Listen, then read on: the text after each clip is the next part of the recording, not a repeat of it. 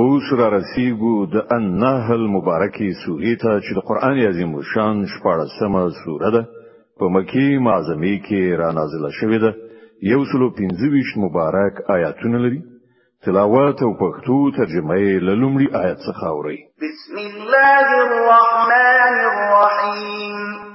د الله په نوم چې ډیر زیات مهربان پورا رحم لرونکی دی اتا امر الله فلا تستعجلوه سبحانه وتعالى عما يشركون د الله فیصله راغله اوس د هغې لپاره تلوار مکوي هغه پاک دی او له هغه شرک نه پورته او لوړ دی چې دوی کوي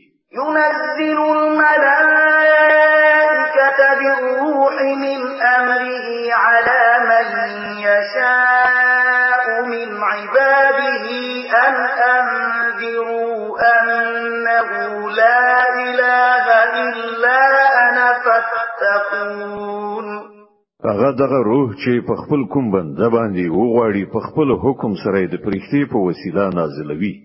لدې لارښوونې سره چې خلک وپوهیږي چې لما څخه پرته هیڅ څوک ستاسو معبود نشته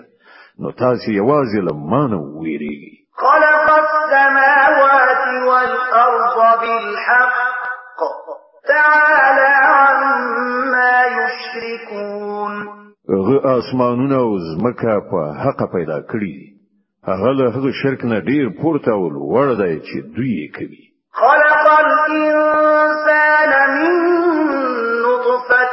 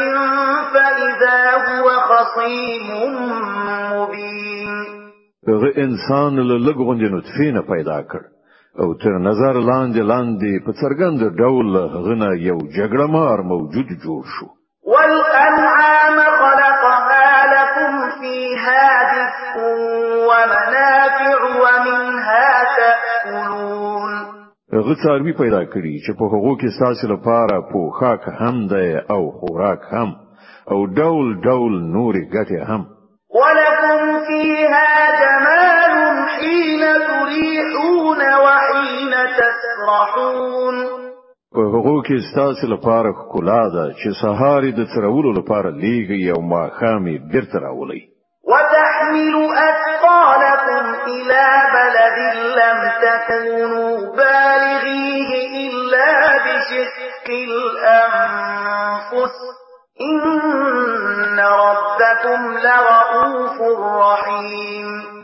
هغه ستاسو درانده پیتی تر داسې ځایونو پورې وړي چې هلته تاسو له ډیر ربړ غاللو نه پرته نشي رسولای حقیقت دا دی چې ستاسو رب ډیر زیات خواخوږی او مهربان دی والخيل والبغال والحمير لتركبوها وزينه ويخلق ما لا تعلمون غ آسونه قچری او خر پیدا کړي تر څو چې تاسو پرې سپاره شي او هغه تاسو د ژوند د ښکلا وګرځي هغه نور ډیر شیان تاسو د ګټې لپاره پیدا کوي چې تاسو ور باندې پوه قدر هم نه یاست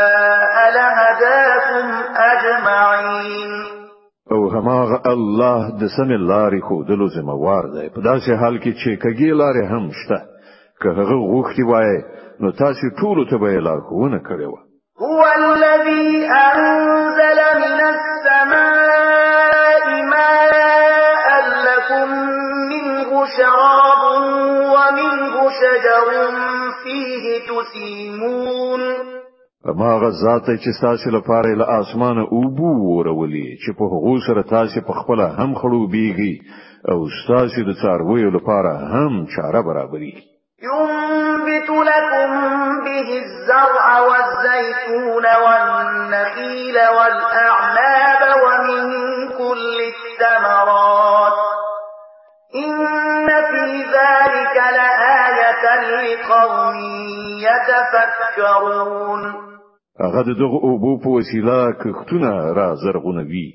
او زیتون، خرما، انګور او نور راز راز میوي پیدا کوي. په دې کې د هغو خلکو لپاره یو ستره نښانه ده چې غور او فکر کوي. وسخر لكم الليل والنهار والشمس والقمر والنجوم مسخرات ان في ذلك لآيات لقوم يعقلون په غستاد کې غني لپاره شپه او ورځ او لمر او سپوږمۍ په کار چولې دي او ټول ستوري هم د همغه په حکم په کار چول شوې دي په دې کې د هغو خلکو لپاره ډېرې نښانې دي چې له پوهې نه کار اخلي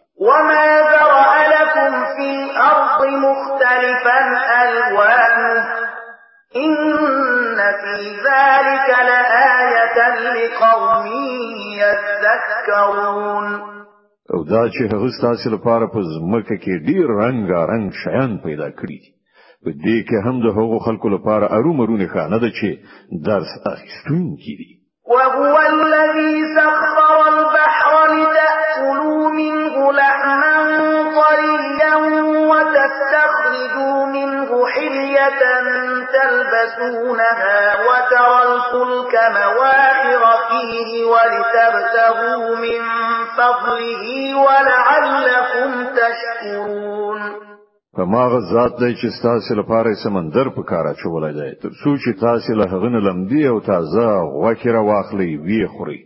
او له هغه نه د خایست هغه شیان را وباسي چې تاسو یې اغوندي تاسو ګوري چې بیړۍ د سمندر سینه چیروي پکې زی دا هر څه د دې لپاره دي چې تاسو د خپل رب فضل ولټوي او د هغه شکر وستون کې شي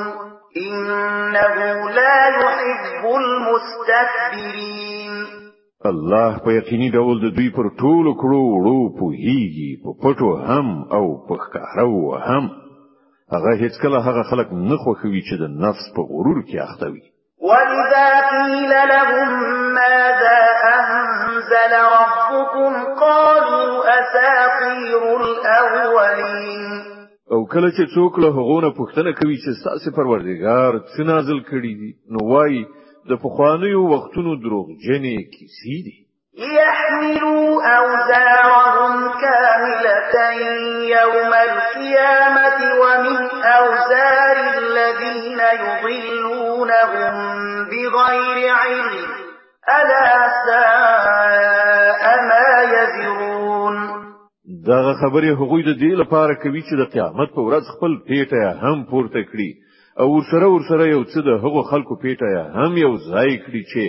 دوی هغوی د جهالت په اساس بیلاری کوي آگاه اوسئ بد دی هغه څه چې دوی په غاړه اخلي قد مكر الذين من قبلهم فأتى الله بنيانهم من القواعد فخر عليهم السقف من فوقهم وأتاهم العذاب من حيث لا يشعرون د دوی نه مخکې هم ډیرو خلکو د حق د ذلیل خو دلو لپاره همداسې د سیسې جوړې کړې خو ګوري چې الله د هغو د دسیسو کلا لبیخه ونړوله او د هغې چت له پاسه پر هغو را وغورځید او له داسې لوري پر هغو عذاب راغی چې له هغه لوري دراتک ګمان قدر هم نه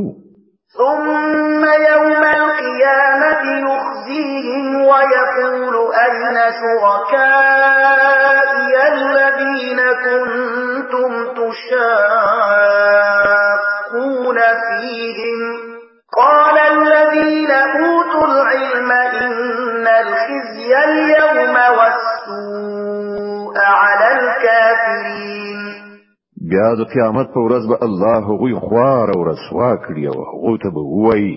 راوکایاست اوس چیرته دي زما هغه شریکان چې د هغو لپاره تاسو د حق له پلویانو سره په جګړه وای کوم خلکو چې په دنیا کې علم درلود هغه به وای نن د کافرانو لپاره رسوایی او بدمرغی ده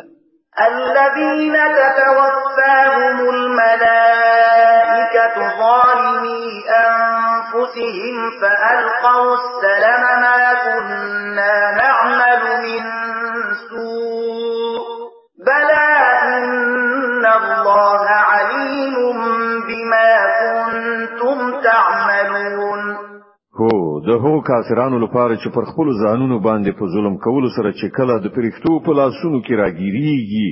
نو له سرغړونې پرته سمدلا سروغه جوړ وړاندې کوي یعنی تسلیمیږي او وای مونږ کوم قصور یعنی بد عمل نکاو پرښتې جواب ورکوي څنګه مونږ نکاو الله تعالی ستاسو له کړو وړو نه خبر دی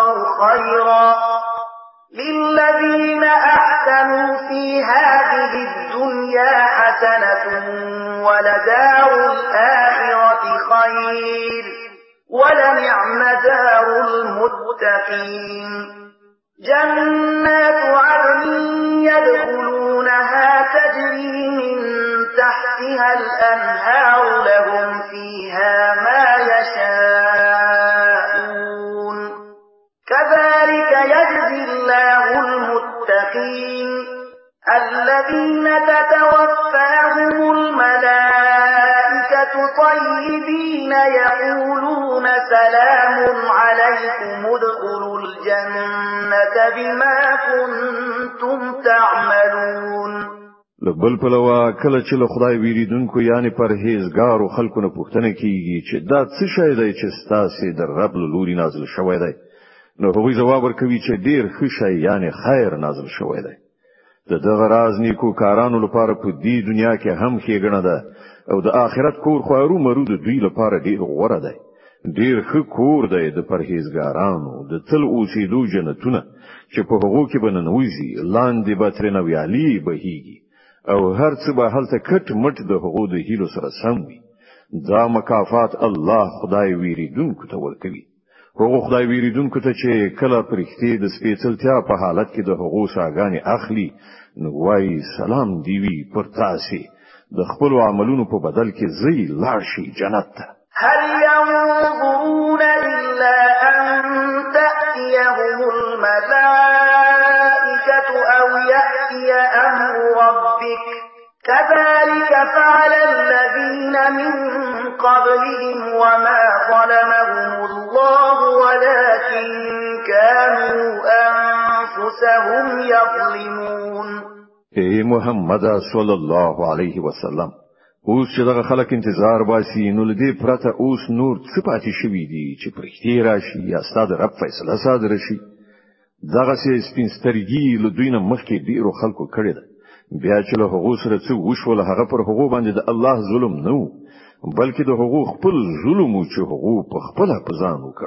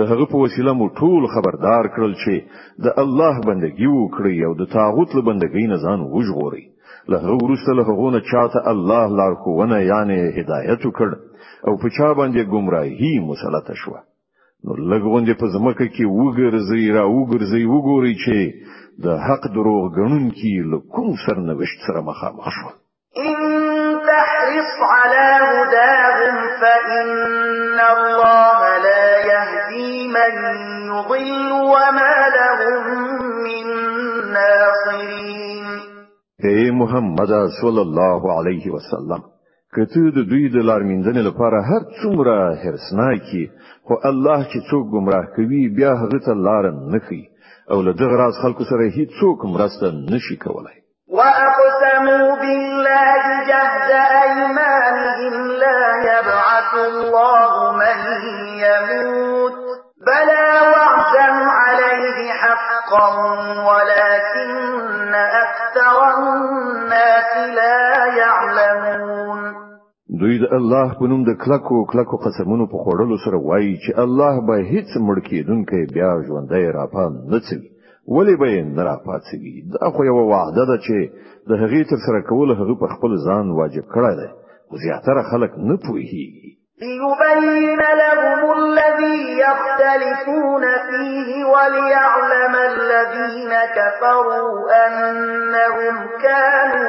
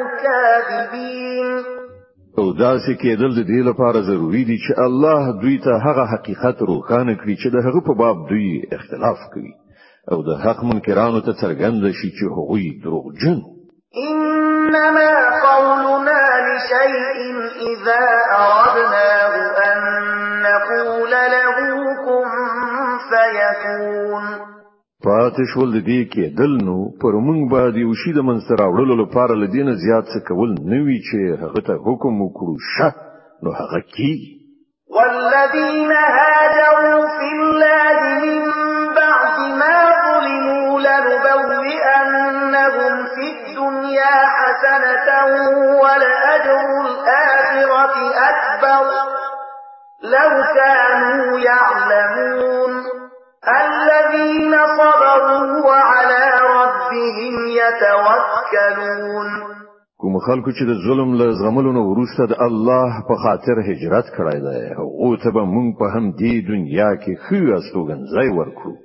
او د آخرت ثواب خو ډیر لوی دی کاش کې هغه مظلومان وو په هیږي چې صبر کړی دی او د خپل رب په توکل کار کوي چې څه ډول عاقبت د هغو په انتظار کې دی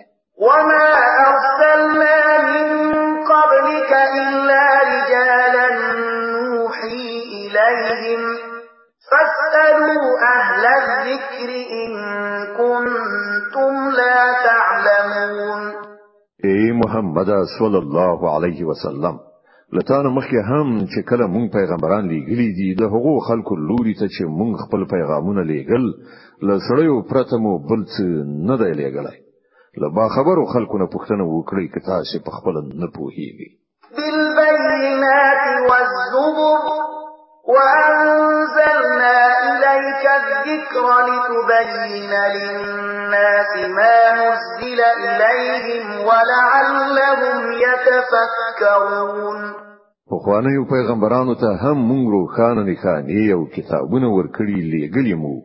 اوس مو دغه ذکر یعنی کتاب پر تا نازل کړی دی تر څو چې ته خلکو ته هغه کوونه تشریح او توضیح کړې چې د هغو لپاره نازل کړی شوی دی او تر څو خلک په خپل هم غور او فکر وکړي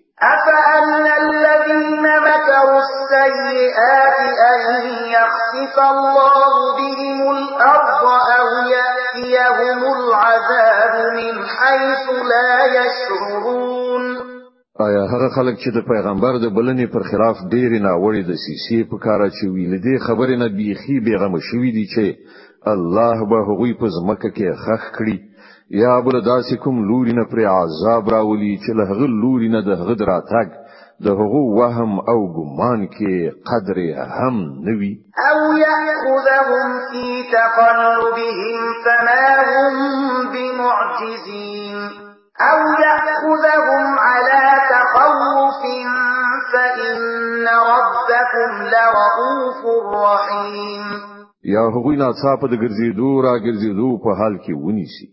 یا په داسې حال کې هغوی ونیسي چې پر هغو باندې په خپل د راتلونکي مصیبت اندېښنه پرته وي او هغوی له هغه نه د ځان ژغورلو په فکر کې وي هغه چې هر څه کول غواړي دوی د هغه د بیوسې کولو زور نه لري حقیقت دا دی چې ستاسو رب ډیر مهربان او بخښونکی دی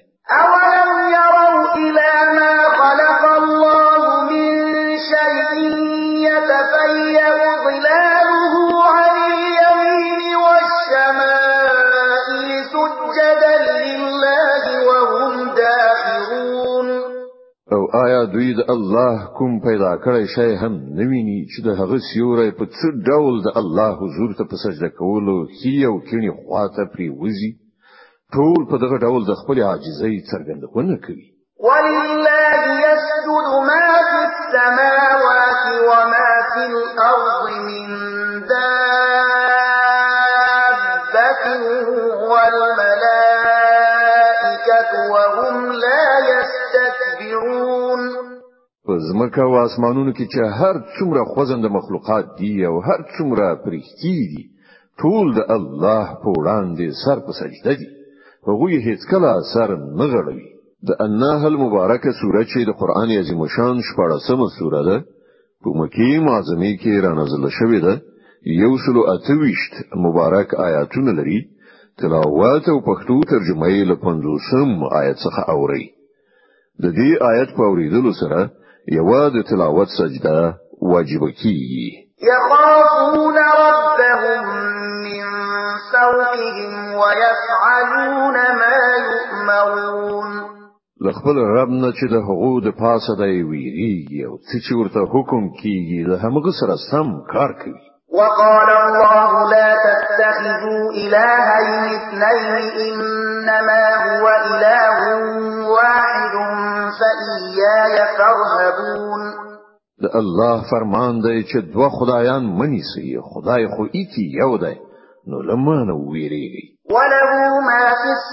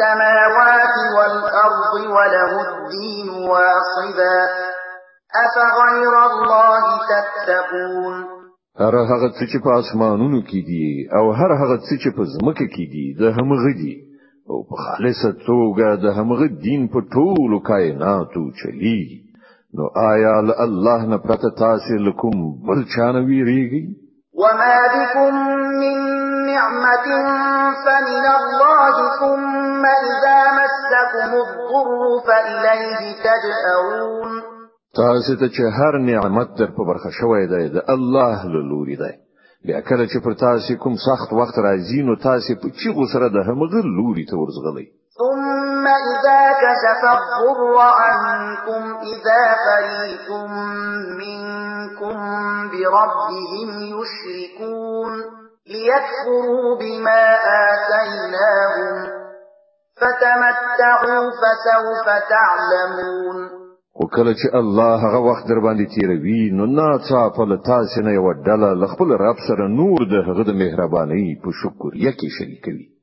ترڅو چې د الله د لورینې ناشکری وکړي خره خوندونه واخلي ډیر ژر به درته معلومه شي ويجعلون لما لا يعلمون نصيبا مما رزقناهم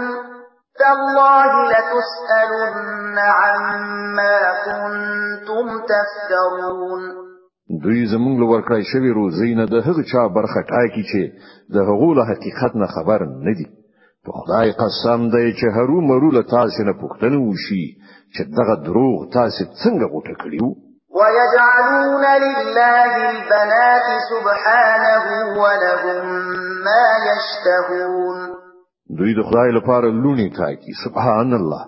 او د دوی لپاره هغه څه چې په خپل یو غواړي وَإِذَا بُشِّرَ أَحَدُهُم بِالْأُنثَى ظَلَّ وَجْهُهُ مُسْوَدًّا وَهُوَ كَظِيمٌ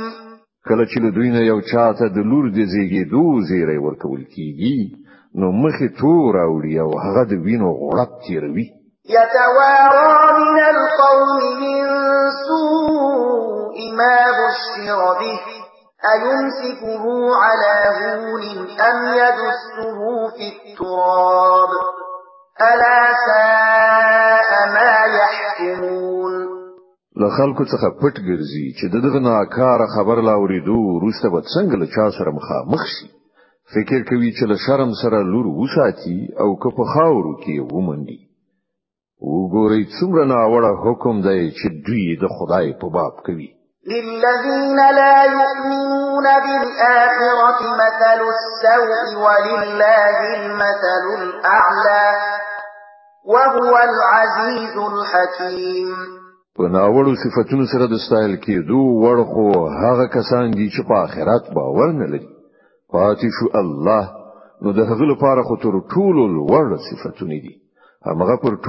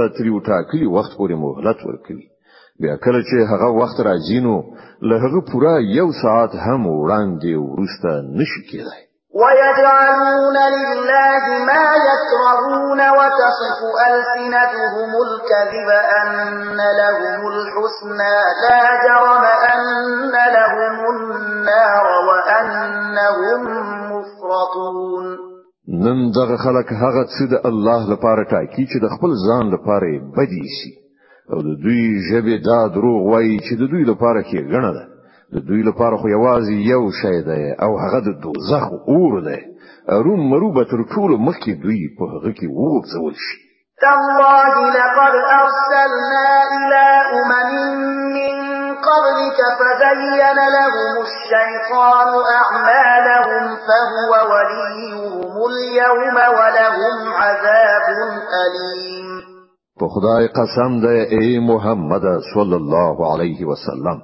لتان مخکې هم مونږ ډیرو قومونو ته پیغمبران دیګلی دي او مخکې هم هم داسې شوی دي چې شیطان د هغو ناوړه کړو وړو هغو ته خایسته کړل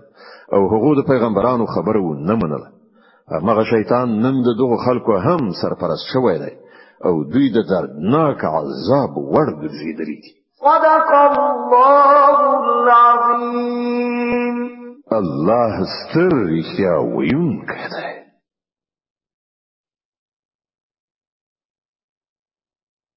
د النحل مبارکه سوره چې د قران عظیم شان 14مه سوره ده په مکه معظمه کې را نازله شوې ده یو سلو 25 مبارک آیاتونه لري تلاوت او پښتو ترجمه یې له څلور شپې تم آیت څخه اوري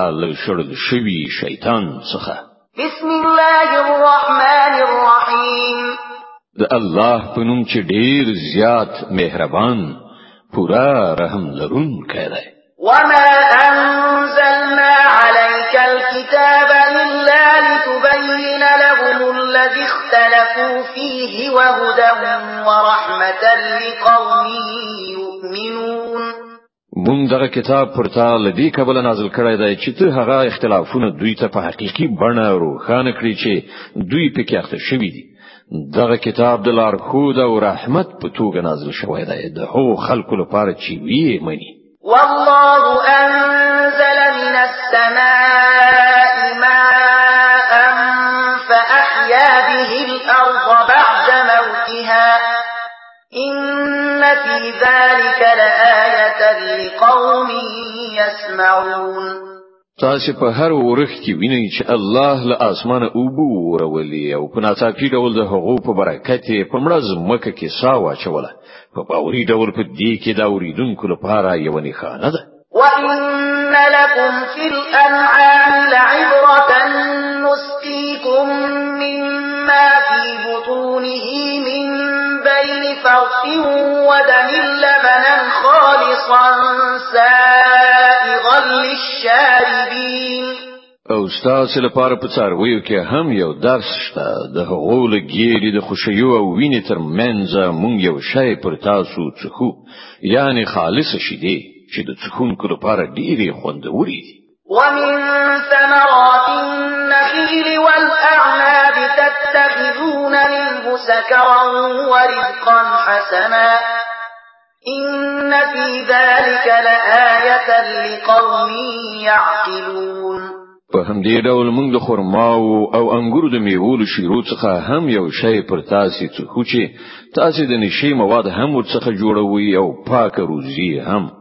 په باوري ډول په دې کې له پوهې نه د کار اخیستونکو لپاره یو نښانه ده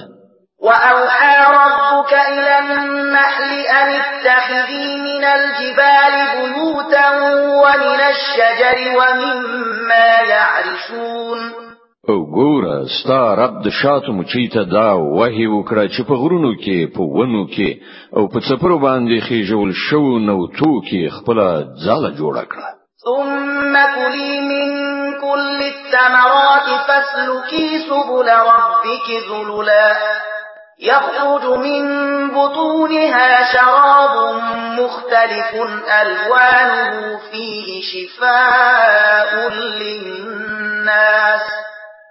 إن في ذلك لآية لقوم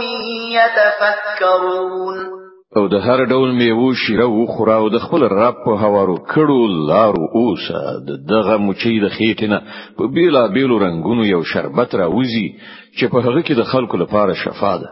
په یقیني ډول په دې کې هم د هغو خلکو لپاره یو نښانه ده چې غور او فکر کوي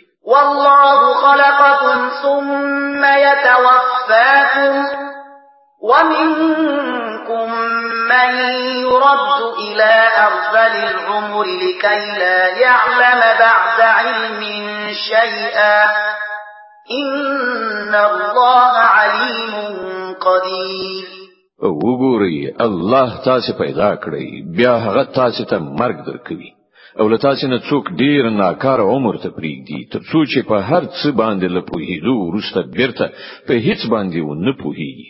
حق دا دی چې یوازې الله هم د علم لپاره بشپړ دی او هم د وس واک لپاره والله فضل بعضكم على بعض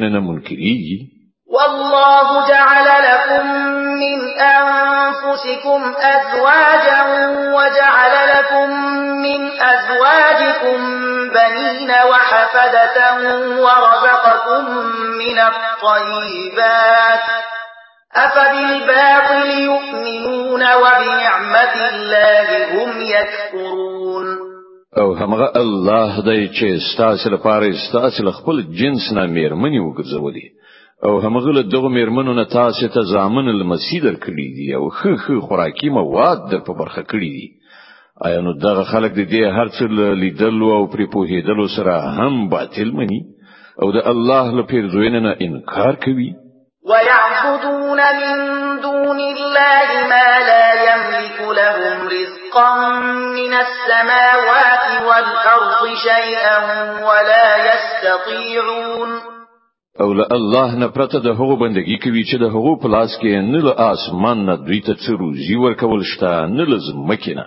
او نه دا کار د هغوی له وسې پوره دی فلا تضربوا لله الامثال ان الله يعلم وانتم لا تعلمون نو د الله لپاره مثالونه مو جوړوي الله په هیږي تاسو نه په هیږي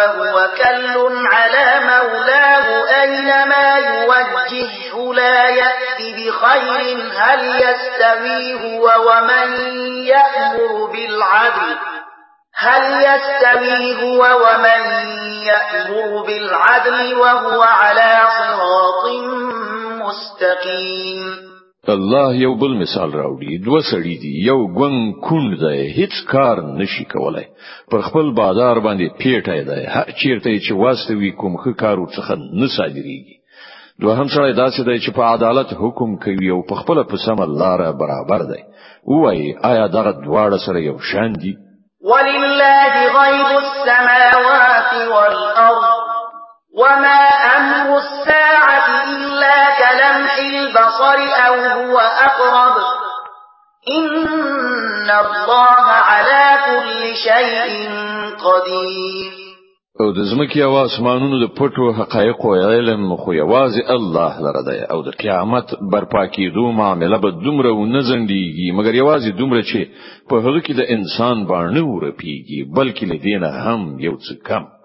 حقیقت دا دی چې الله هر څه کولای شي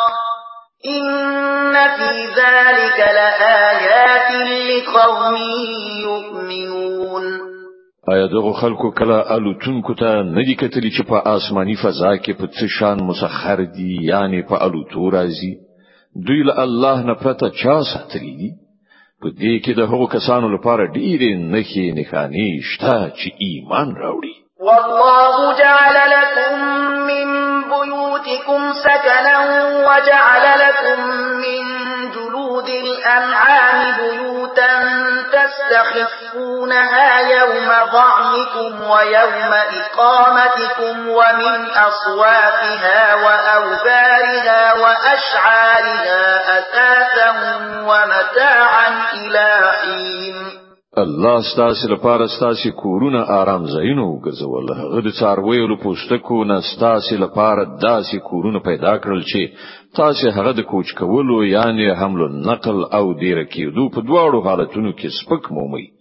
هغه د څارویو له وړیو اون او ژغنو څخه ستاسو د غشتلو او فرشولو د استفادې لپاره ډیر شیان پیدا کړل چې د ژوند تر ټاکلې مودې پورې ستاسو په کار راځي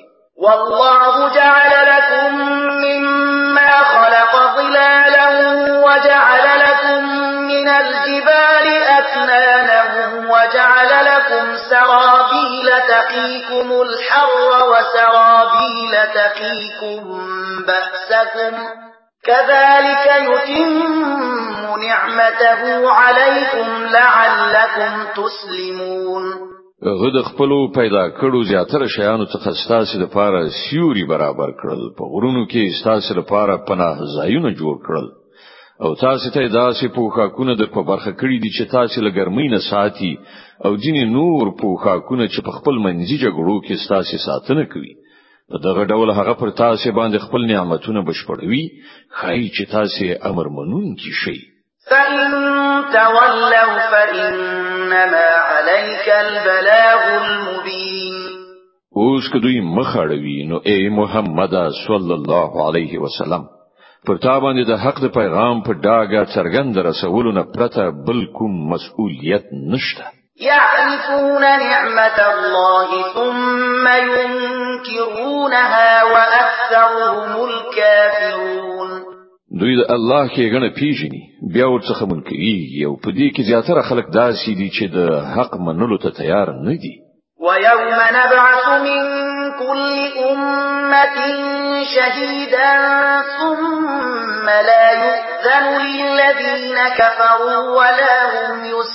تعتدون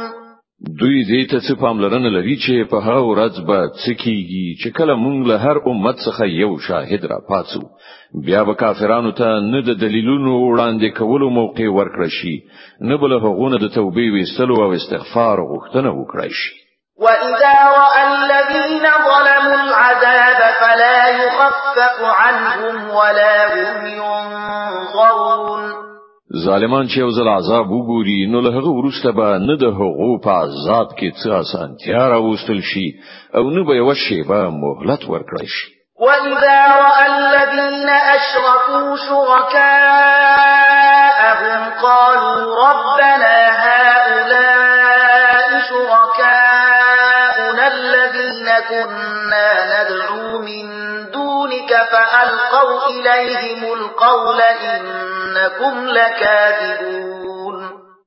او کله چې هغه کسان چې په دنیا کې شرک کړي او خپل انګیرلي شریکان وویني نو به وایي ای پروردګار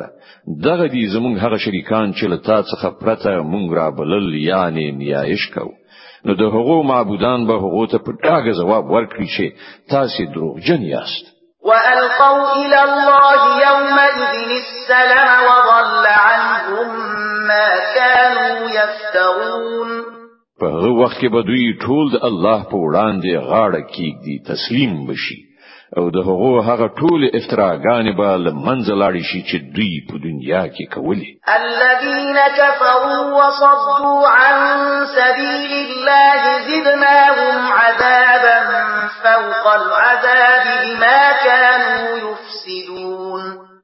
کوم خلکو چې په خپل د کفر لار غوړه کړه او نور د الله له لارې نه واړول هغه ته به مونږ سر په سر عذابونه ورکړو د هغه فساد په بدل کې چې هغوی په دنیا کې برپا کړی و یوم نبعث فی کل امه شهیدا علیهم من انفسهم وجئنا بك شهیدا علی هؤلاء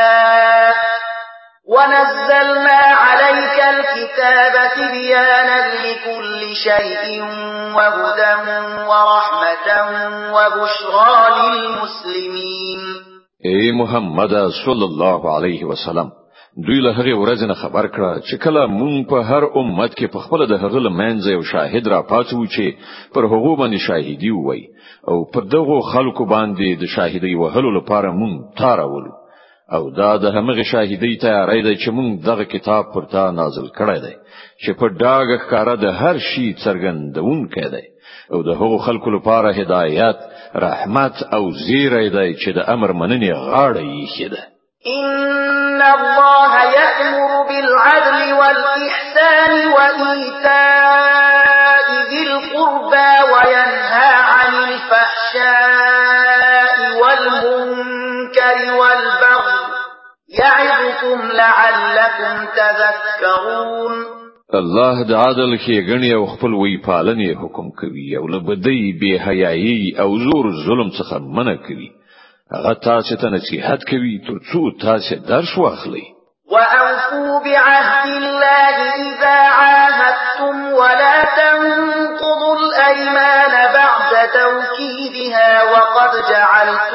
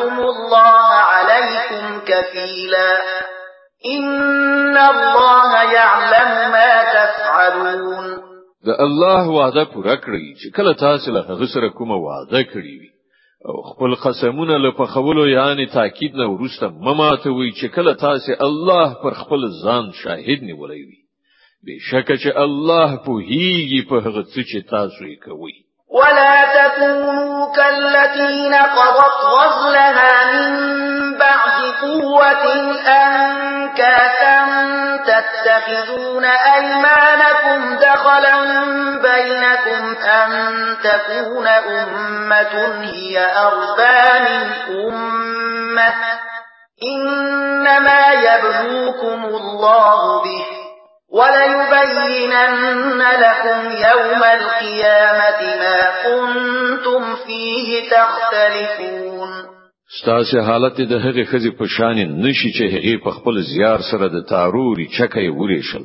او بیا په خپل هغه اوم او ټوټي ټوټي کړل تاسو په خپل منځي معاملو کې قسمونه د ټګي او غولونې وسیله ګرځولې ترڅو چې یو قوم له بل قوم نه زیاته ګټه په لاس راوړي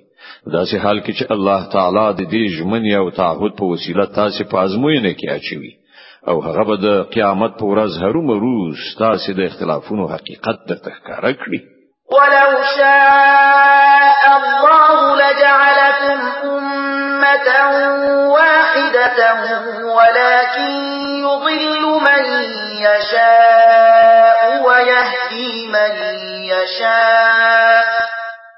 ولتسألن عما كنتم تعملون که د الله اراده دا وای چې په تاسو کې د څه اختلاف نه وي نو هغه به تاسو ټول یو امت ګرځولي وای خو د هغه چې چاته اراده وي په گمراهۍ کې غورځوي او چاته چې اراده وشي سم لار ورخي او هرو مرو به تاسو نه تاسو د کړو وړو پښتنه وشي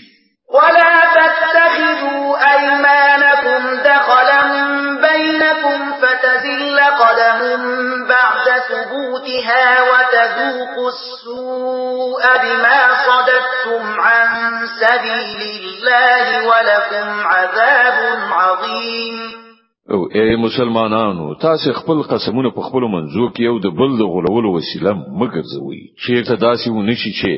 کوم قدم لټینګېدو ورسته وخويږي او تاسو د دې جرم په مجازات کې چې خلک مو د الله له لارې نه منع کړل ناوړه نتیجه وګوري او سخت سزا وګالي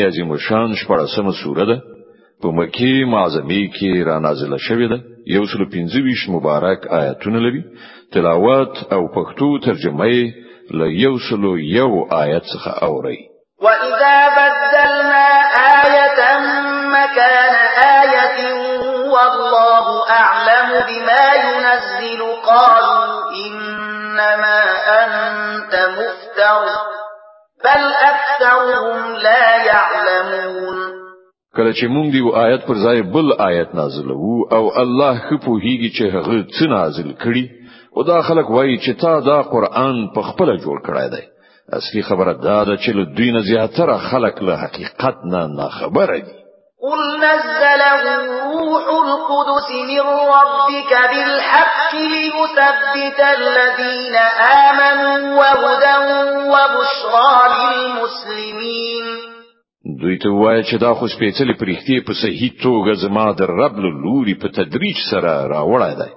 تر څو چې د ایمان راوړونکو ایمان پوخ کړي او امر منونکو ته د ژوند په چارو کې سمل لار وکړي او هغه ته د بری او نیکمرغۍ زیری ورکړي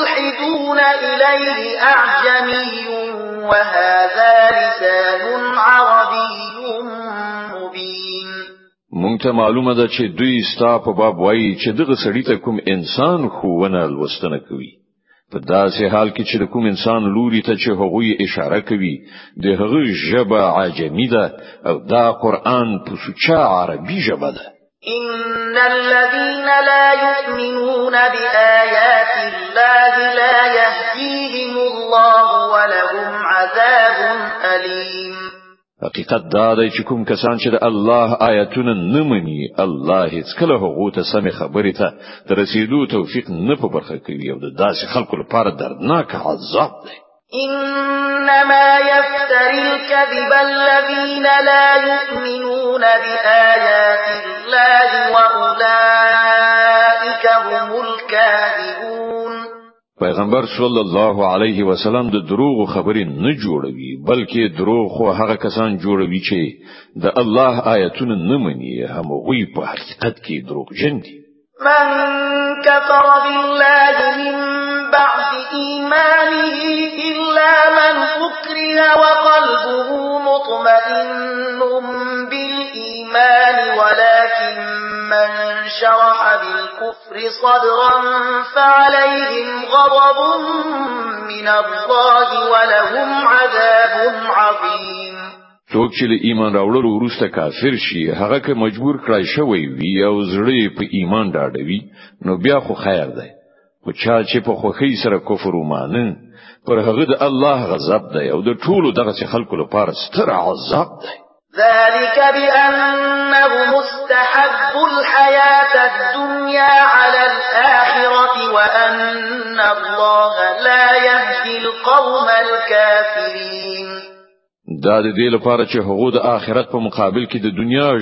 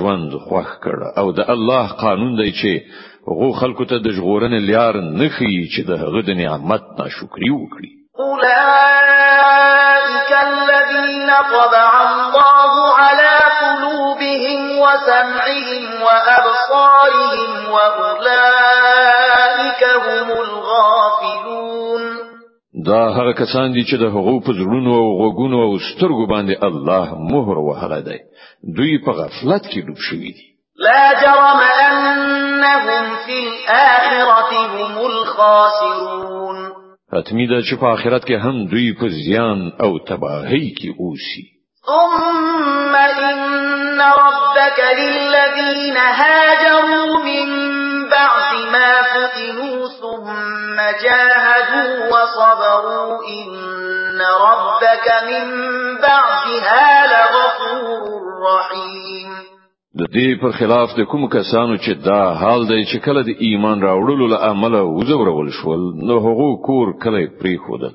هجرت وکړ د خدای په لار کې سختی وزغملې او له صبر نه کار واخیست د هغو لپاره په یقیني ډول ستا رب خونکی دی او رحم کوونکی دی يوم تأتي كل نفس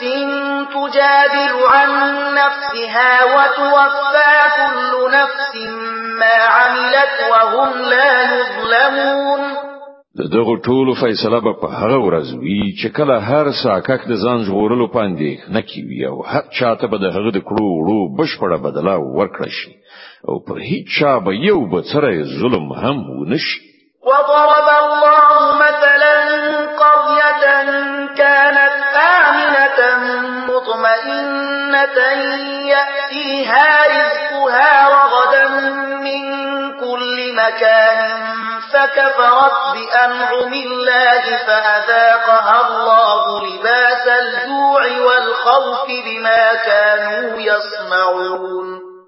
الله دې وکړي د وګړو مثال راوړای دی چې هغه د ډاډین او بیغمې ژوند تیرو او له هر لوري ورته پریمانه روزي رسیدله چې هغه د الله د پیرزوینو په ناشکرۍ باندې لاس پورې کړ نو بیا الله د هغو پوسیدونکو باندې د هغو د کړو وړو دا خوند وڅاک چې د لوګي او ویری غمونه پرې خوار شو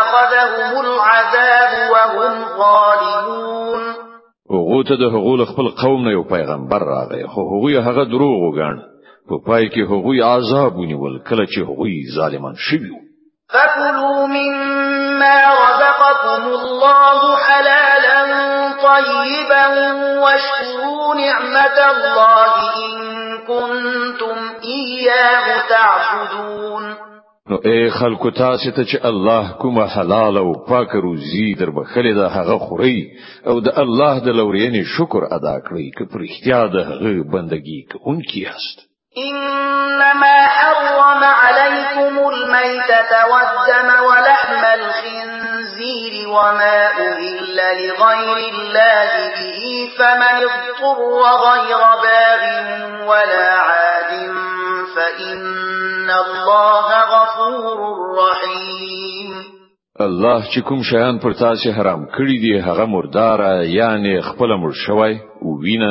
د خوګ غوخه او هغه څاروی دی چې الله نه پرته د کوم بل چا نوم پرې اخیستل شوی وي البته که څوک د لوګي له مجبوریته دغه شیان وخوري بل دین چې هغه د خدای له قانون څخه د سرغړونې اراده ولري یا د اړتیا له حد نه تیری وکړي نو په یقیني ډول الله بخون کوي او رحم کوون کوي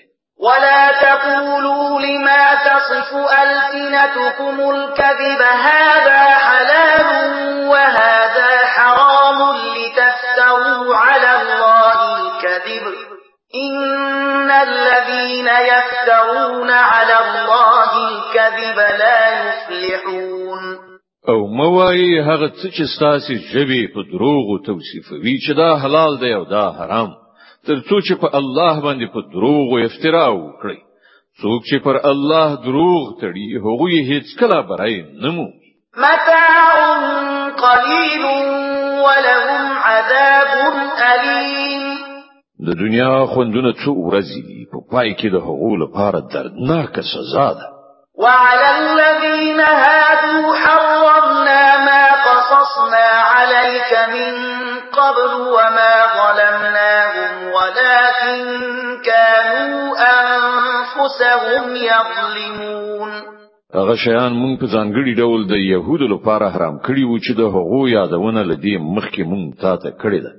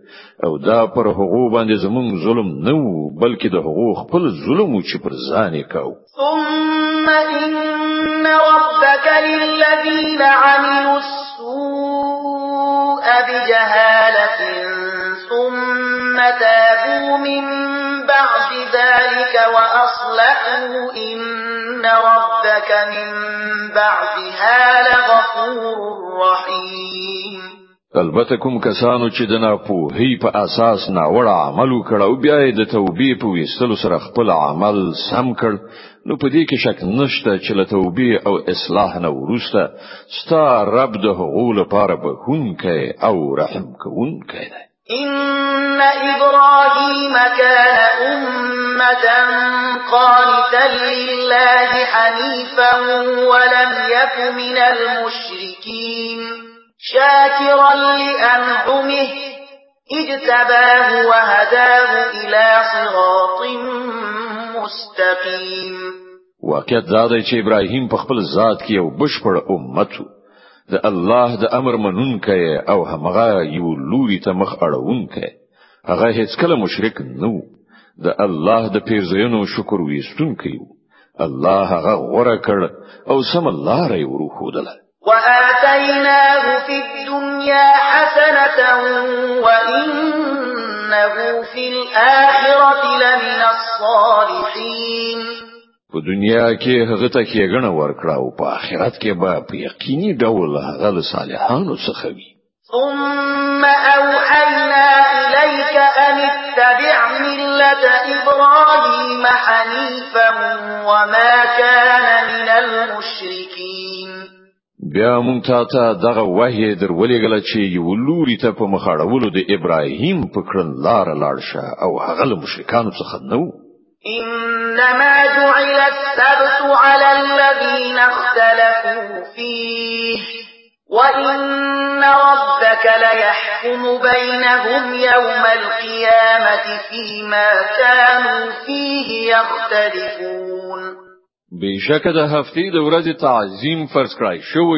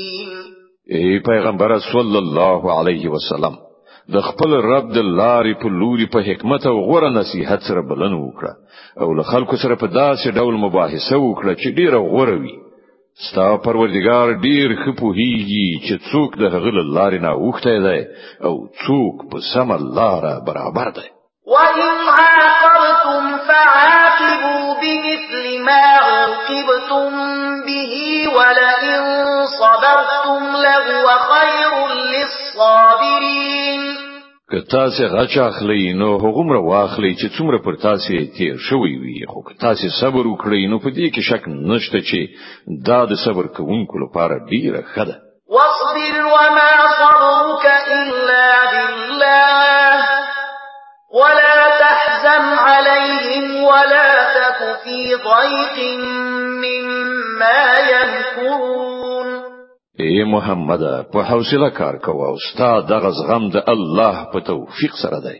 د دوی په حرکتونو مزوريږي او مو د دوی په دسیسو زړتنګي کیږي ان الله مع الذين اتقوا والذين هم محسنون الله د هغو کسانو ملګری دی چې تقوا غوړه کوي او غوړه چاري سره رسوي او